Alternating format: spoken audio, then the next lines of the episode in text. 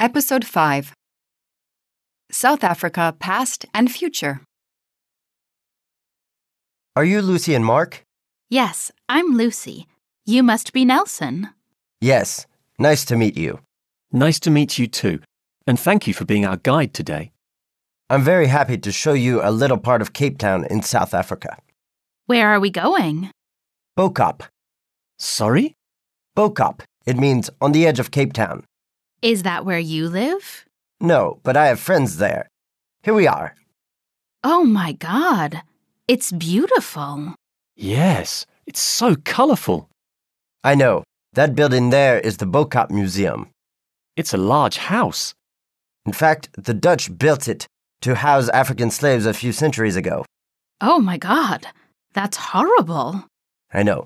People decided to paint their houses in bright colors only a few years ago to celebrate their Muslim identity.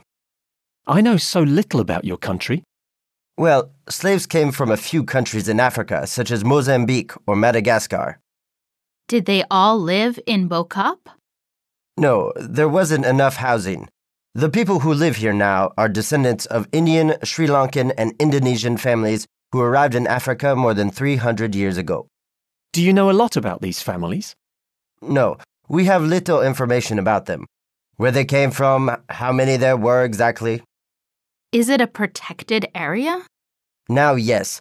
It had little protection a few years ago, but now it is a National Heritage Site. Good. The architecture is stunning. All those colors. They will make wonderful pictures for our blog. You should take a picture of this brown one Brown one. and also of these dark pink houses. Dark pink, but I will also take a picture of this one. I love its light pink color. Uh, hold on. Are you sure you're okay?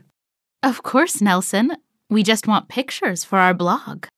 I know that, but there are no brown, dark, or light pink houses in this street. They are green, orange, and yellow.